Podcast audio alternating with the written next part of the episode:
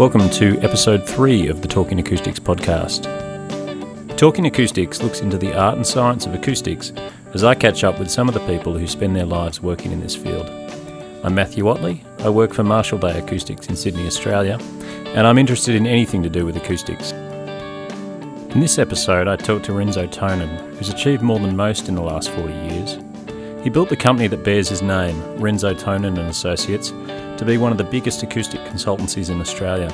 He's conducted research that has advanced the acoustics field, and in the 1980s he was one of the first people in the world to develop software to model environmental noise propagation. I hope you enjoy the interview.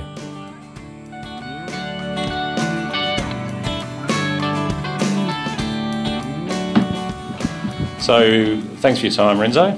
Good. To start, how do you explain to people what an acoustic engineer is and what you do for a living?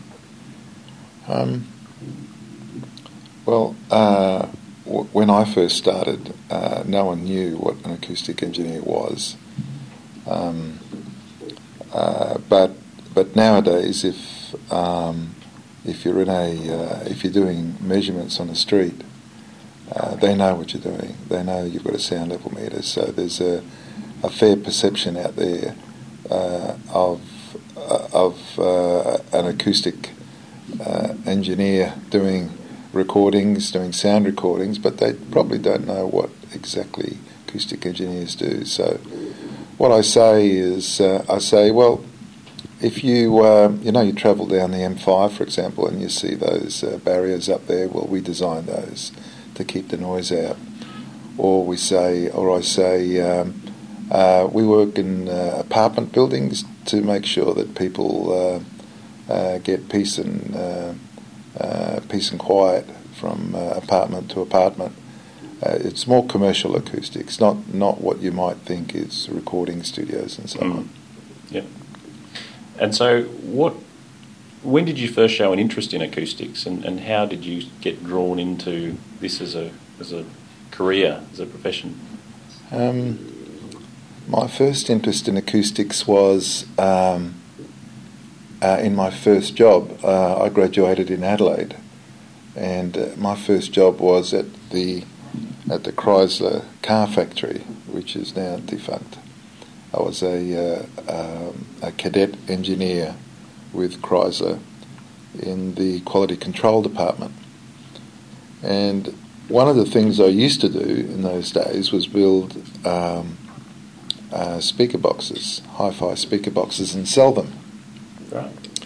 And so I wanted to get smart on how to design crossovers. So I went to the library and picked up a book on how to design crossovers.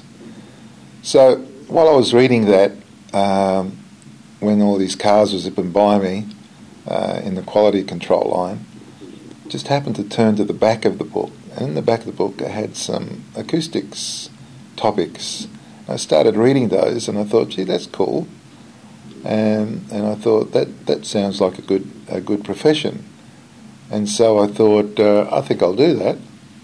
So I set up a shop in Adelaide, building speakers and designing them. I constructed an anechoic room, and then I thought, in pursuing that wasn't very successful, but.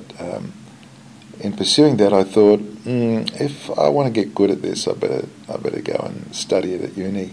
And so that's when I enrolled in a PhD. So it all really started from speaker boxes, speaker box design. And so that's Uni of Adelaide? Uni of Adelaide, yeah. And it's quite a cohort then that was coming out of Uni of Adelaide in the early 80s? In the late 70s. Late 70s? Or mid to late 70s. So yes, there was. There was Colin Hansen, Dave Renison, and a few other guys. There were about 7 or 8 of us. I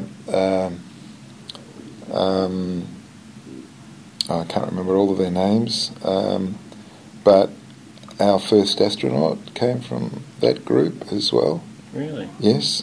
It all came about because of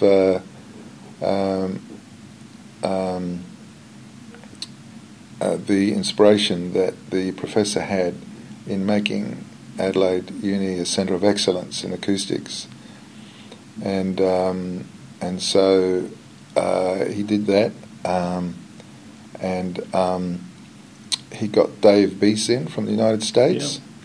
And Dave was instrumental in setting up most of the acoustics stuff in those years, and up came all these guys, and since then, probably still is the centre of excellence in acoustics, which is quite surprising and unfortunate, because once you graduate from there, you've got nowhere to go in Adelaide. Yeah, you've got to come to Sydney or Melbourne. Yeah. So in reality, that centre should be in Sydney or Melbourne, or Sydney and Melbourne, rather than Adelaide. And who was that professor that sort of launched all that? That was Sam Luxton. Sam Luxton, he started that. He got Dave Bies in, and from then, everything just steamrolled. Yeah. And your PhD that you did then, was that in 3D holography? Yeah. Is that the one? Yeah. And that was 3D holography for the study of vibration. Can you tell me about what that means? Well, firstly, holography was something fairly new at the time, in the late 60s, 70s, and it came about that you could take a holographic image of a vibrating object and get immediately a picture, an image of all the modal response of the object.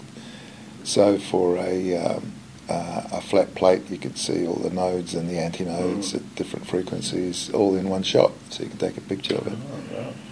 So the time when I came in, the technology was perfected for flat objects, but it didn't work for 3D objects like a cylinder, for example. Yeah. It just the numbers didn't line up, the amplitudes didn't line up. So I was able to extend the theory into 3D and get that work published, and that was a lot of fun. So I did holograms of predominantly cylinders, perfect cylinders, cylinders with imperfections, with bits and pieces hanging off them. A wine glass, for example, which is a classic. It was a good introduction into acoustics. And that 3D holography, what's that? Is that, does that persist now, or no? I don't think so. Yeah, no, it hasn't gone on to do great things. Yeah, and then in '82, is that right? You came to Sydney, or early '80s, came to Sydney. Yes, and opened Renzo Tonin. No. Go beyond before that. In '79. I finished my PhD and went, actually in 78 I finished my PhD and left my manuscript with Colin Hansen to type up and paid him $100 or something, I can't recall. So he saw the production of the manuscript, and I spent a year going around with the band I was in. Oh. I play keyboards. And we came to Sydney for a year, travelling around playing, and whilst in Sydney I liked it, I enjoyed it, and said this is the place to be if you're going to do acoustics. So when we finished in the band at the end of '78, I joined ViPac and became their Sydney office manager in January 1979. So started off here for 4 years. And then went out on my own in November '82. Yeah, and started on my own. So, what sort of music did the band play? Oh, contemporary music. Yeah, rock and covers, a lot of covers. So, what role has music played in your life then? What does it mean to you? I think it was important. I think when when you're a young person, you have no idea what you want to do. Even then, when I was doing speaker design, I wasn't sure, but it sort of crystallised in '78 when I said, right, you've got to make a decision. It was at the end of the band days. You've got to make a decision about what you want to do. And I figured that, well, what are you good at? You know, you're good at music. You're good at electronics. I've always played with electronics since I was a kid, so I can build things. I can build crossovers, amplifiers, PAs, guitar amps, stuff like that. So I was good at electronics. I was good at music, and I could write reports. I was good at writing. At one stage, I was going to be a writer, a novelist.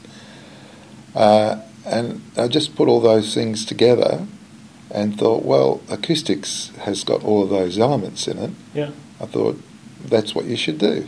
Yeah. So it just came to me. So music was one of those influences. Mm-hmm. So it was important. Very common theme. A very common theme, musicians. Yeah. That's right. That is true. Because there's got to be some link with sound. Yeah. In there. So I'm not surprised, and it was the same for me too. Yeah. So, 1982, you put out your shingle.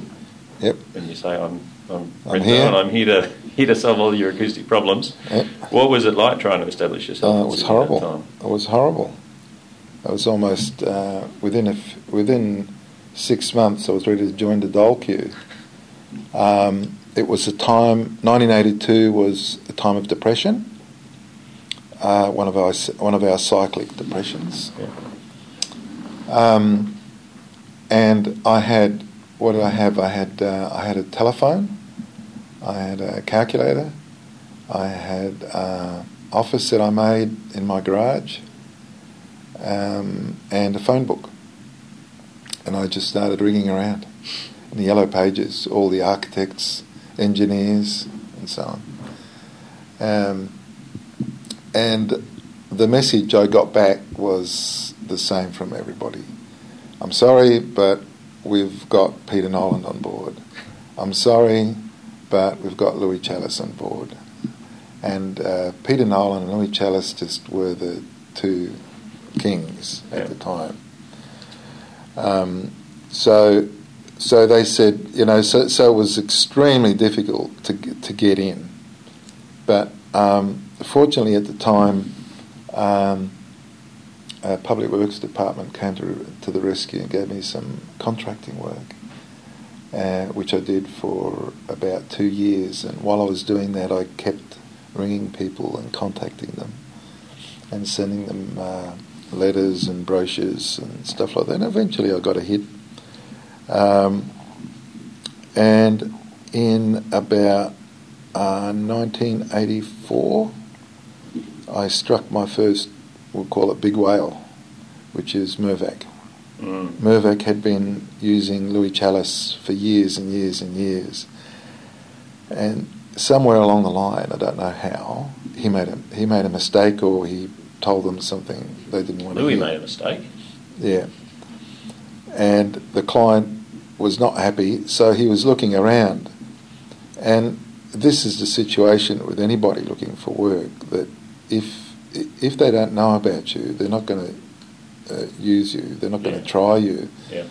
But a lot of big companies, they get to a stage with their existing consultants where perhaps they're not happy with them, or they've made an error, or you know something, and they'll start looking around. Yeah.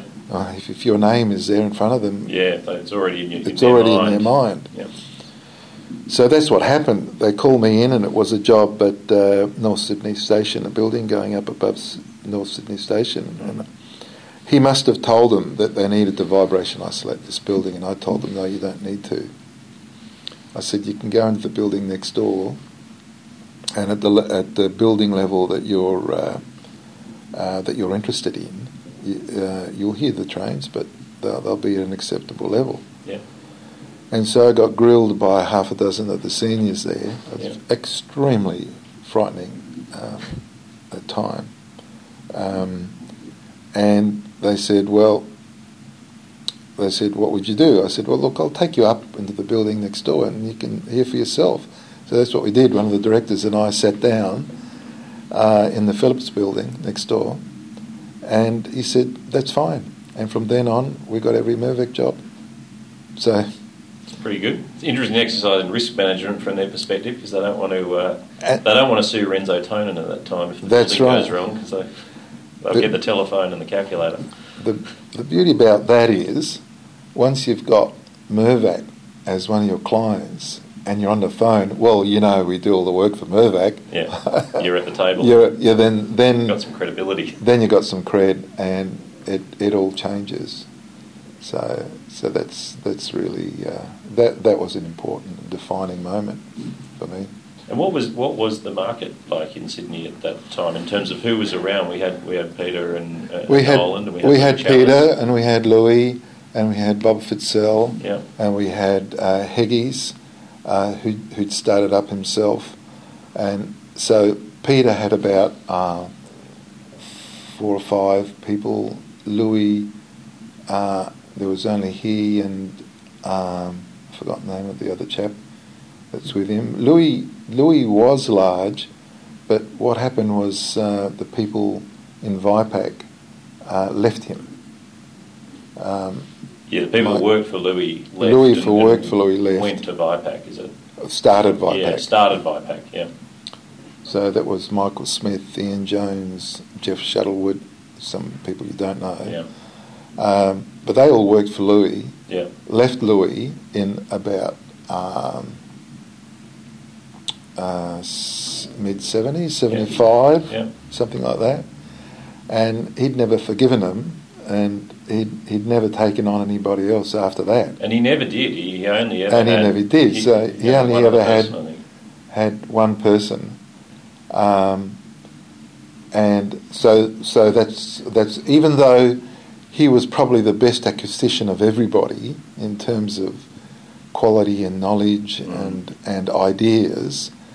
That particular episode was so important to him that it... And he never let us forget it, by the way. He would always berate these people. And in terms of going forward in business sense... I think he got scarred by that incident and never recovered from it. It's interesting to reflect on those people because, you know, Peter Knowland always stated about that sort of half a dozen people. Yeah. Louis always stayed with only one person, whereas Heggies, Bob Fitzell and yourself all, in a business sense, grew bigger. Well, Bob grew... up to about that number 2, and then sold off to a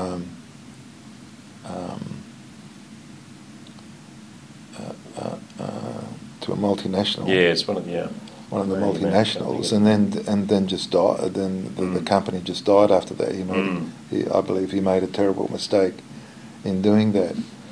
So, and then there was Dave Eden, who grew to about 5 or 6, and his company with it, and died because of his involvement with Spectral Dynamics, which is a vibration monitoring company. So all his effort went into that company, and his acoustics business floundered. Right. So that went down. Heggies grew because Heggies is Richard is a very strong-willed person, and he's got brilliant ideas, and he's a very good acoustician. And also he's very good with people. Mm. So his company grew to be the largest in Sydney. Yep. So it's interesting to see of those people who were the greatest at the time when I started, that they didn't grow. They just sort of stayed the same, and it was always of interest to me why that happened. Louis I can explain. Peter, I don't know enough to know why, but And then the multinationals came in. Yeah. The Arabs and the AECOMs started their divisions, and it was always a concern to me that they would, like the Woolworths and the Coles and the Bunnings, kill all the smaller shows. Yeah. But and I had a deep concern that in fact would happen. And I made it a point to go overseas to see what was happening over in America and in Europe with that particular issue in my mind. Are the single, I'll call them the single consultants that started from a single person and the private consultants, are they doomed for the future? And it turns out that overseas, they're 10 years ahead of us in terms of business. No, it's not true. The private consultants are as big as the multinationals, and in fact are seen as producing a higher quality than the multinationals. Yeah. So clients would go to the multinationals if they were what I call institutional clients. Mm-hmm. They just want to tick a box. Yeah. Right? It's a commodity. So they don't care, they just have to do it, they have no idea. But the people who want to use what I call to develop their A-class team, yeah, they go and pick their A-class consultants, including an acoustic consultant. And the reason is not so much that they believe they want to put quality into the project because quality equals cost, right? It's not for that reason. The reason is that they want the project to travel smoothly and no one makes mistakes, right? And mistakes cost them dollars and dollars cost them profits. Yeah. That's the reason why people like Mirvac and Lendlease, all the big companies, they're the educated clients and they choose their A team. Yeah. So there will always be those clients who choose their A team, and it's true also of government departments too. They want to choose people who they know will produce an outcome without it dying, without it being a failure. Mm.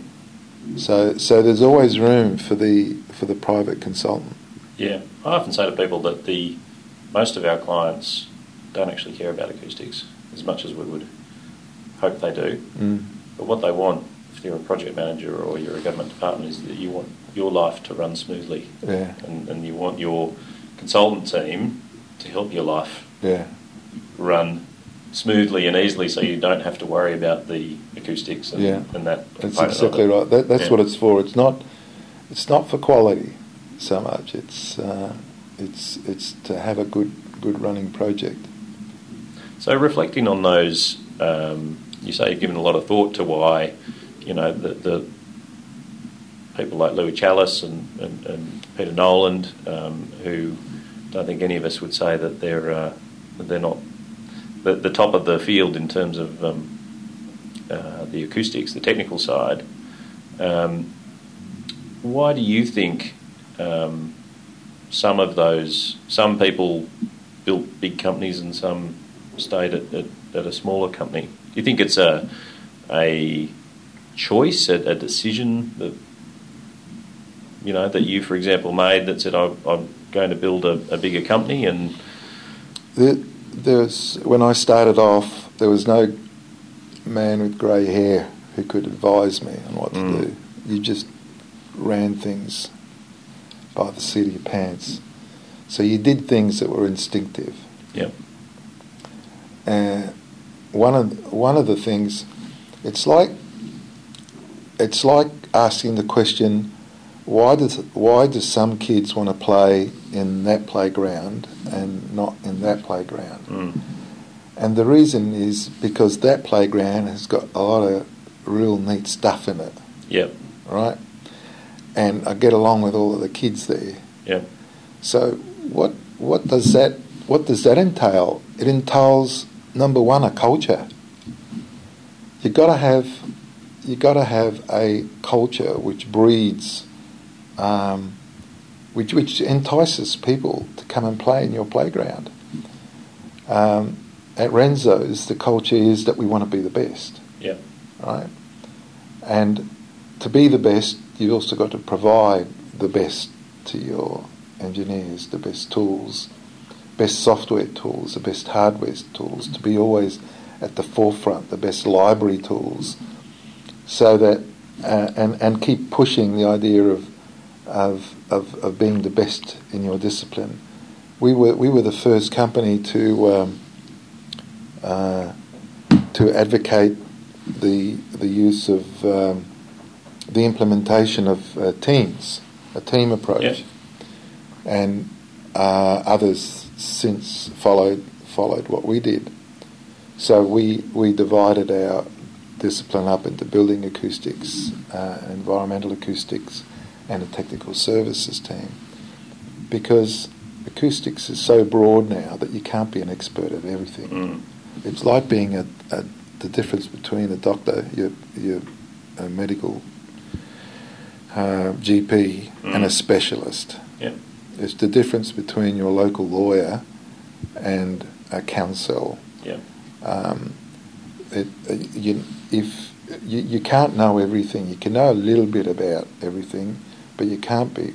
If your client wants to select an A team, you have to be at the pinnacle of your area to tell them no, that won't work. Yeah, and look them straight in the eye, because a builder has a unique sense of sensing when you don't know. That's one of their gifts. Yep. If your eye shifts just 3 degrees, he'll know that you're lying, right? Yep. So it's important for you to know your stuff.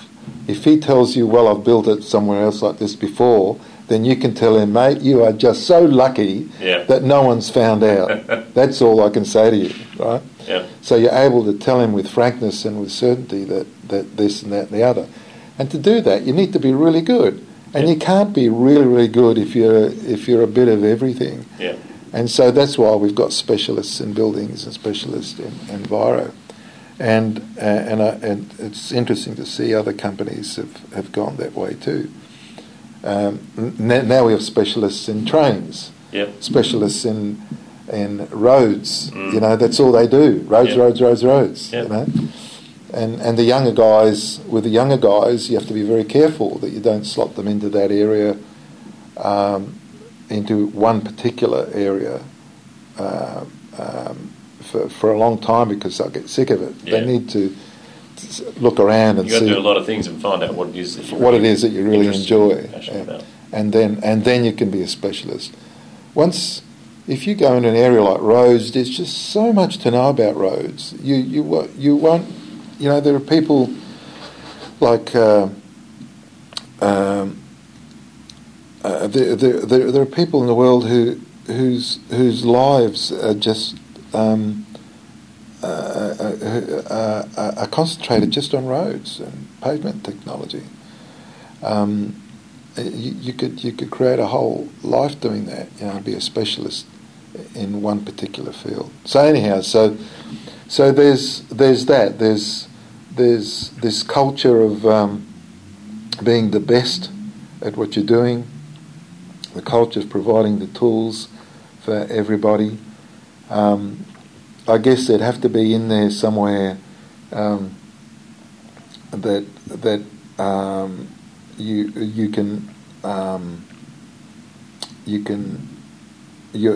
have a personality that doesn't conflict with others. Yeah, because otherwise, you know, if you knew Louis, for example, he was very, very hard man. Yeah.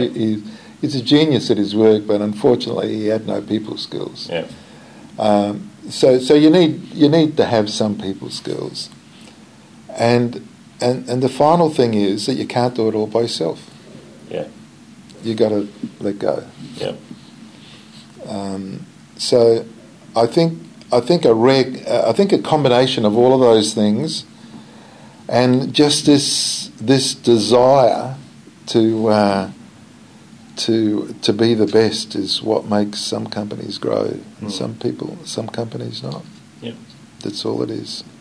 So you're in Sydney in the early and mid 80s, and you've got your garage and a telephone, yeah, and you're in a field that's not established like mechanical engineering or electrical engineering. It's a relatively new or novel, implementation. Mm. Did you have people around that you sought advice from, or did you have mentors? Or there's no one. No? That's the thing, there's no one. There's absolutely nobody. You had no idea. I had no idea. Yeah. I had no idea whether what I was doing is right, wrong, different. It's just after I got that Mirvac job, which really was a very defining moment for me, and then they gave me every job since. Yeah. After that, I was able to grow. I got my first person in 85, I think. Yeah. It was, and then from then on, we grew coincidentally one person every 9 months. Right. Wow. So is that have you in the time since sort of had mentors or people that you've sort of advice from? You stayed the. It's not. Well, there's you think about it. Who is you can't collaborate with your opposition. No. But you don't want to tell them who you're thinking. No. So that unfortunately persisted. Up until this very day. Yeah. I can't think of anybody who I get advice from. But that's certainly different for the guy for my business partners. Yeah. They believed in. They had the same desires as I did, and to be the best at what you do. Yeah. And I was just lucky to have guys who thought the same way. Mm. Now, as we go towards the late 80s and into the 90s, there were a few... You were doing quite innovative work in some of the things you were doing. Now, E&M, was that one of your devices? So the environmental noise model, so that was DOS... based? Yes. Computer? Yes. Based noise prediction modelling? Yes. There were two people in the world who created the first environmental noise model, which was available for sale. One was Soundplan and the other was E&M. Right. And we met in the US in 1980s... No, it was not later than that. It was 1990. It was 1990 in Purdue. Soundplan was exhibited their product, and I was there at the same time. So my interest in computing and software, I had a keen interest in computing and software, always did, and so it was. It was just natural that I wrote a program because one didn't exist, and put it on the market for sale. I sold quite a lot of them. Also produced two other products. One was called DB Box, which was a spreadsheet. This is just when Excel came out. Yeah. There was no way of doing acoustic calculations. At the time, Excel was just coming into vogue, and also another program called DB Ray, which is a ray tracing model. Right, okay. So one of the first ray tracing models. And E&M specifically was very successful, but it floundered because I couldn't pay enough attention to it. Mm. I couldn't do everything. Yeah, that's one of the things. And unfortunately, there's no one who came along who could take it on and take it forward, because otherwise it would have been very successful. And did you also develop your own noise loggers? Yes, we made the first noise logger that I can recall when we exhibited them at the University of New South Wales at Intanois. Date 92, I can't recall exactly. I recall all the other meter manufacturers coming around to see what this device was. Hey, come and have a look at this. And you have to remember those days was when you had when sound level meters were just basically a sound level meter. Yeah. You know, with a needle specifically, but digital sound level meters had just come out. Yeah. So you had a sound level meter with a digital display, and I thought, what happens if we hook a computer to this? You know. Yeah. So I did. Yeah. So that's how the noise loggers came about, and I said, should I be making these? And I thought, well, the big boy's going to catch up, you know, in a few years' time. Yeah. But, you know, it was 10 years before they caught up. So I made loggers for 10 years. And they were just flying out the door. And we still have two of them left, only because we can't get the microphones anymore. So you had those software projects as well as that logger project, yeah. Or products, I should say, and you ultimately dropped those because you wanted to, I guess, spend your time elsewhere. Acoustics, yeah. Elsewhere. What lessons did you take away from those projects? Was it purely a? You know, do you look back and say, well, that was a good financial move? Certainly. It was always a good financial move. I remember it. I mean, it was always rewarding, and in fact, it was extremely rewarding. It was very, very good. But the problem was that there's just no time to do it. Because there's no one there to take over. Something had to give, yeah, and they gave, and so I concentrated on acoustics. But I think, going back to your question, what I learned was that you can't hold a company to yourself. You need to give away a company to make it grow. That's what I learned, and I learned that the hard way when two of my guys in mid-90s, two of my senior guys left and formed their own company, and that was very, very devastating, and that was an important lesson to be learned, that you've got to give away a part of the company to make it grow. Otherwise, people are just going to leave. And so that's where Peter came in and Nick came in, yep. And I gave them part of the company, yep, for free, because in giving you will return back. So you transitioned out of the sort of full ownership of the company a few years ago. In the 90s, effectively, yeah. became. You're now basically an employee. Yeah. And that seems to be a very difficult thing to achieve if you look at other people who've started up consulting firms. It's very difficult to make it to that second generation. Whether that's because there's a shared identity with something that you've built up yourself, that you become, the company becomes part of your identity, and letting go of that becomes difficult. And there's practical hurdles, I guess, in terms of equity and transitioning out of something and having it still thrive. Can you tell me about how you approached that transition?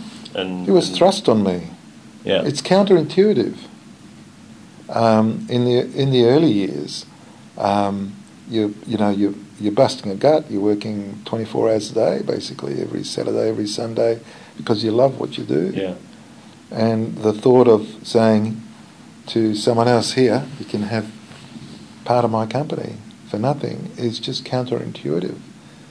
But there's no grey-haired man who says, hey, listen, if you keep on this way, your company is going to split apart. Mm. What does that is it actually happening. Yeah. When the company splits, to have two of your senior guys go and then just start up a new company within a matter of 2 weeks, and then leaving you with a staff of, I think we had about 7 or 8 in total, and leaving you with all of those jobs half done. It's absolutely it's shattering. Mm. But it needs something like that to teach you a lesson as to what must happen. Yeah. And what must happen is that you can't hold on to a company on your own. You've got to give it away. Maybe that's what happened with Peter. I don't know. But I certainly learned early on what I had to do. So at that moment those two guys leave, that's the trigger then that starts you planning your transition. Yep. And how long then does it take you to, like... I'll bounce back fairly quickly. Yeah. But then to start putting in place the... Oh, was immediate. Right. I had to go away and think about, wow, how did this happen? Why did it happen? Self-learning. Yeah. And it would have been great, if you could just talk to someone and say, listen, this is what's happened. Oh, I know exactly what's happened. And tell you how to handle it. But you don't know. You're in the dark. You have no idea. Am I doing the right thing? Why have I done wrong? And it just comes to you. Mm. You just learn a lesson. Yep. By being thrown in at the deep end. Yeah.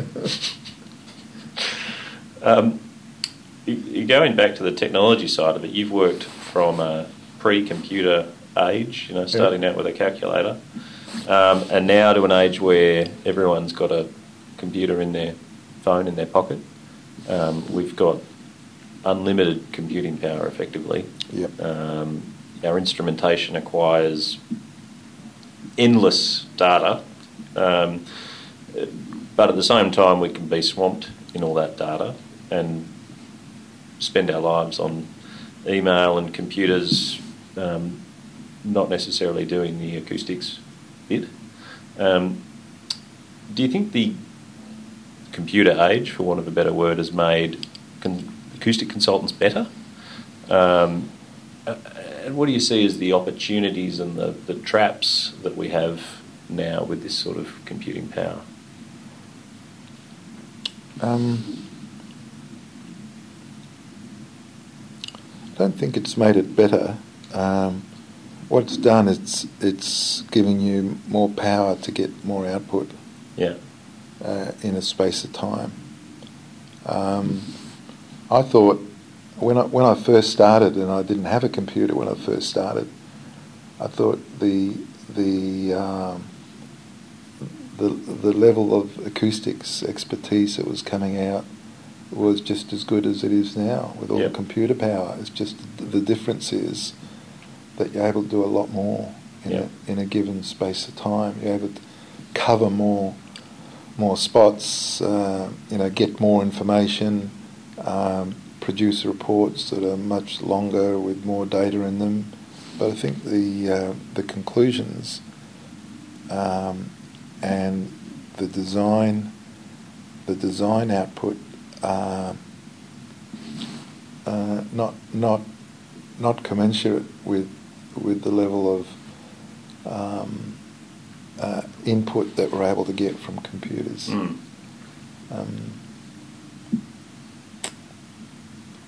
We could do... there's certain things we're able to do. For example, we could design highway barriers, for example, even by, you know, with Excel spreadsheets, with even with nomograms if you wanted to. Yep. Maybe the accuracy would not be quite as good, but you could still do it. Yep. But it'd take you a long time. Yeah. That's the problem. Whereas now, more done if you've got. You get more done, yeah. And the double-edged sword with that is that clients expect you yeah. to have more done. So it doesn't reduce your time at work. It's always busy. So really, everything just goes faster. Yeah, a lot faster. Mind you, I predicted before the computer age. This is 1979,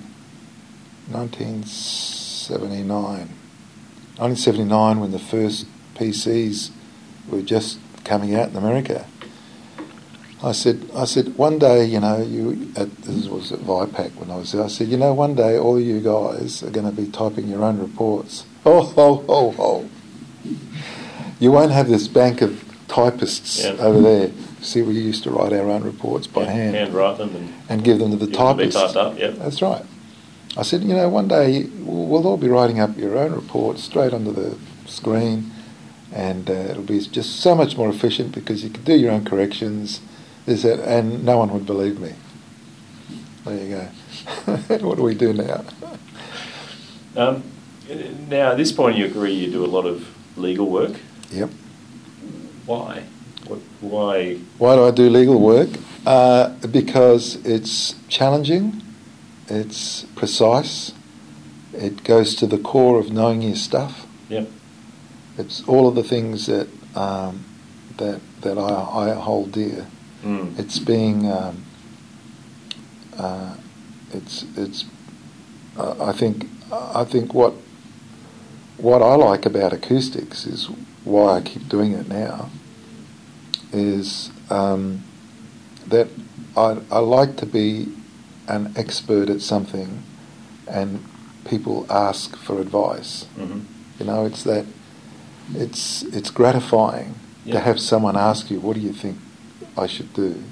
And you being able to tell them, look, here are the options, A, B, C, D, and them relying on you for advice. I think that's what we do as consultants. Mm. And I think it's gratifying to be able to speak knowledgeably about a topic and being the guru in that topic and your client listening to what you have to say. Yeah. And so this is what intrigues me about legal work is its precision, it's getting down to the important issues, knowing a little bit about the law. I studied textbooks on law to understand exactly how lawyers think. Yeah. Because if you're going to talk to these people, you need to know how they think. I studied judgments to understand how commissioners and judges think and yeah. how they sift through all of the technical stuff and what's important to them and what's not. And that's all part of knowing. See, here again is an area that it's a different part of acoustics, but again, knowing, having the time to read judgments, yeah. you know, to know, you know, what this is the same as something else and what you can do and what you can't do and what argument will or will not sit right. To do that, you need to read all of this stuff. Yeah. To do that, you need to have time to do it. Yeah. And to do that, that's the only thing you can do. Yeah. See, it's the same principle, yeah. right? And so I'm happy to do that work because it's really exciting. Mm. You know, it's just being there grilled by a barrister is not everybody's cup of tea, yeah. and that's why a lot of people don't do it. Yeah. But I enjoy it because I try and put myself in a position where I know what the question's going to be. Yeah. right? So I plan. It's like a little war game, like a game of chess. Before I go to court, I go through all the possibilities of what questions I might get asked, grill myself, yeah, right, and have the answers ready, yeah, and then it's there's no surprises, yeah. Of course you do every now and then, but for and now with the legal profession, a lot of those people know me, yeah, and they all recommend me to others, and it just grows. Yeah. So now I'm working harder than ever in this particular area. It can be a combative or an adversarial system, and where client decisions are driven tactically rather than, you know, perhaps for the good of the community. For the good of the community. Yeah. And as an expert, that can lead to some conflict between your personal or company values and, for example, the code, you know, our code association code of ethics and having the best interest of the community first and so on. Yeah. How do you handle that sort of conflict or that those two conflicting streams, I guess? Yeah.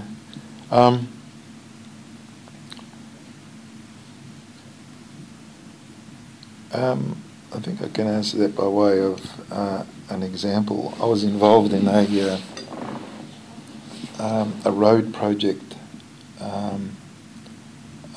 up in the northern beaches, way up north, and the local community were opposed to this bypass being thrust upon them, a bypass which bypassed the city centre, a road which bypassed the city centre to relieve traffic on the city centre, mm-hmm. to take the traffic away, so that you would get more efficient throughput. Mm. But of course, these people who were currently in a very quiet area were going to be exposed to all of this traffic noise. Yeah. So what do? You have two sides of the coin. Do you retain the road in its current form, going through the centre with hundreds and hundreds of cars just banked up forever, frustration and so on, and all these people? And the resulting problems that it creates for commerce in the city centre, or do you fix the problem but affect these other people? In affecting these other people, then you look at what you can do to mitigate the noise, and so it's never a case of, or hardly ever a case. I'll never say never. Hardly ever a case of black and white. It's a question of balancing, right? And in balancing, it's not a question of ethical behaviour. It's a question of adopting government policy. Yep. Usually, yep. In Australia, we're fortunate enough to have very good guidelines in noise, in environmental noise, and building noise, and unless there's a really good reason to deviate from those guidelines, to say the guidelines are wrong, which is very rare, really it's a matter of following the guidelines, which have reasonable, feasible words built into them, yeah. And then saying to these people, look, you're going to be impacted, and this is how you're going to be impacted, this is how much you'll be impacted by it, all right? So you tell them the truth. Yep. That's number one. Yep. So your noise level, the noise level at your house is going to increase by 11 dB, which is a very large number. You don't try and sugarcoat it. It's just a large number. Yep. It's twice as loud. Yep. All right. So you're going to experience traffic noise twice as loud as what you are getting now. So you tell them the truth. That's number one. So in those circumstances, the government has a policy of providing mitigation, right? And these are the things we can do. Yep. We can do this, we can do that, we can do the other. And then as an ethical engineer, you apply your mind to try and think of everything you possibly can to mitigate noise. Yep. You've got glazing, you've got barriers, you've got insulation in walls because they're timber-clad walls, insulations in ceilings. You've got all of these measures. Put them all together, and you can achieve 7 out of the 11. I'm not going to get you everywhere, but this is the best I can do. Yep. All right? Tell the truth. Yep. Think of everything you can to help them. Yep. All right? Don't worry about your client, and don't worry about how much it's going to cost. You tell the client, this is how much it's going to cost. The client then goes, what? It's going to cost all that much? I say, look, that's what the guidelines say that you must do. Yep. If you want to argue that it's too expensive, that's a legal argument, that it's not reasonable to do that. Yep. But you've given them the answers, you've given the community the answers, and that's how you balance your that's how I approach my ethics anyhow. So tell the truth, be very good at what you do so that you can give all the options you can, and if they don't get, don't try and colour the outcome, and really the people who are affected in this way, it's always a balancing act at the end of the day. But it's not your job to balance; it's your job to try and mitigate, and to give advice, and to tell the truth. Yep. And then it's a matter for the government, for the legal people to do the balancing act. And usually, I give that example because that's a good example of, how to approach ethics. Yeah. What are you most proud of that you've done in your career? I don't like to use the word proud because it has connotations of arrogance. Instead, I'd use the word pleased. Yep. Pleased about. I have a number of things that I'm pleased about. Firstly, that I chose a career where I didn't have to go midway and go, oops, I'm in the wrong place. So I'm pleased that I chose correctly. And was that informed, intelligent decision? That was the music. What are you good at? That was just that simple question of asking, what do you want to do? Because because as a young kid, in your 20s, and even up to 30, actually I was 30. I was in 79. In 78, when I made the decision, I was 27. Yeah. Right? I didn't know what I was going to be. I thought I was going to be a record producer. Yeah. Going around the band. And just a simple question. What do you want to do? And the answer to that will come from what are you good at? Yeah. List all of the things that you're good at.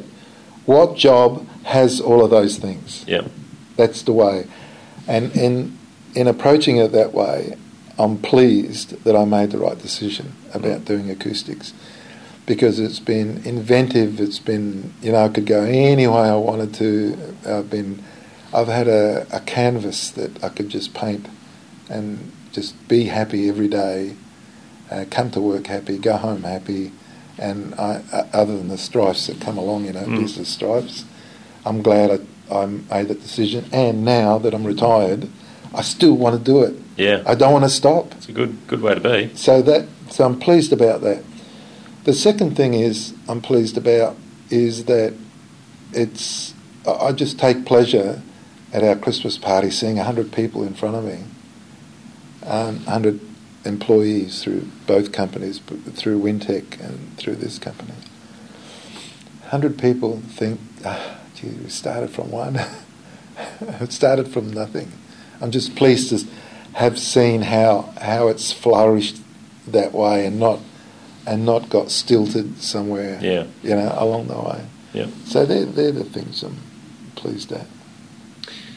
What do you think the future of acoustics looks like? In the near term,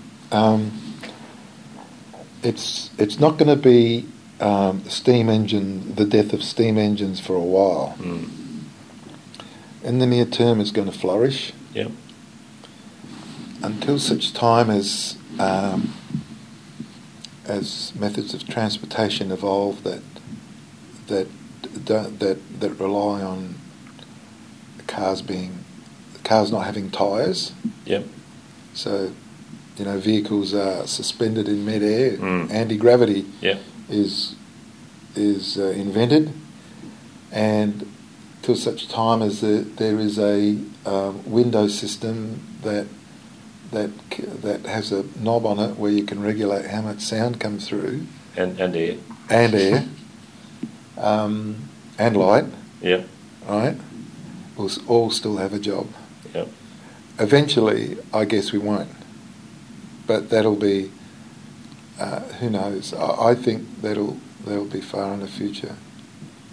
If I can use my predictive, I think those two technologies, when anti-gravity comes in, and when there's a material that you can control its behaviour for light, sound, and air comes available. I think that'll be a long time coming.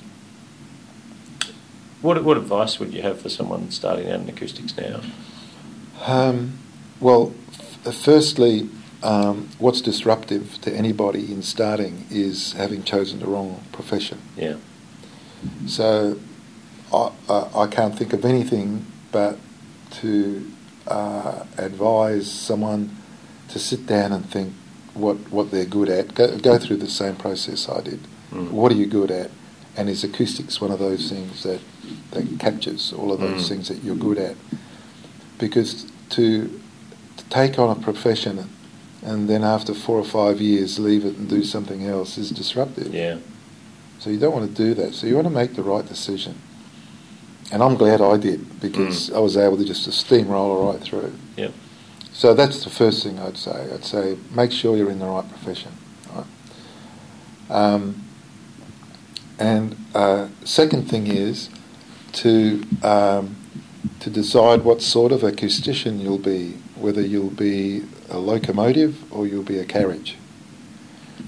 If a locomotive has power, it drives the carriages, it can accelerate, it's the front of the team. But you need carriages too to make things work. So being a carriage is fine as well. Mm. But so decide which one you are. You're either a locomotive or a carriage. If you're a locomotive, you've got to go full steam ahead. You've got to study. All right. You've got to be absolute best at what you want to be. You've got to have a drive to be very, very good at what you do. If you want to be a carriage, that's fine. Just know your stuff. All you want to do is just you have a life outside of acoustics. Yep. You want to balance it somehow, yep. which is good. You still need. Don't be complacent. You still need to read stuff and understand what you're doing, but you probably don't have the same drive as someone who wants to be locomotive. Yep. But you're still needed. And you still will enjoy what you're doing. So I think know your place, know where you want to be, and know that acoustics is right for you as early on as you can. Yeah. So lastly, we've talked about a lot of things that you've done. What does the future hold for you? Personally, what do you still want to do or achieve? Is it what have you got left to do, or what do you see yourself doing now? Well, what I see myself doing is legal work until my brain holds out. Perhaps slowing down a bit to try and enjoy other pleasures. Yep. I think at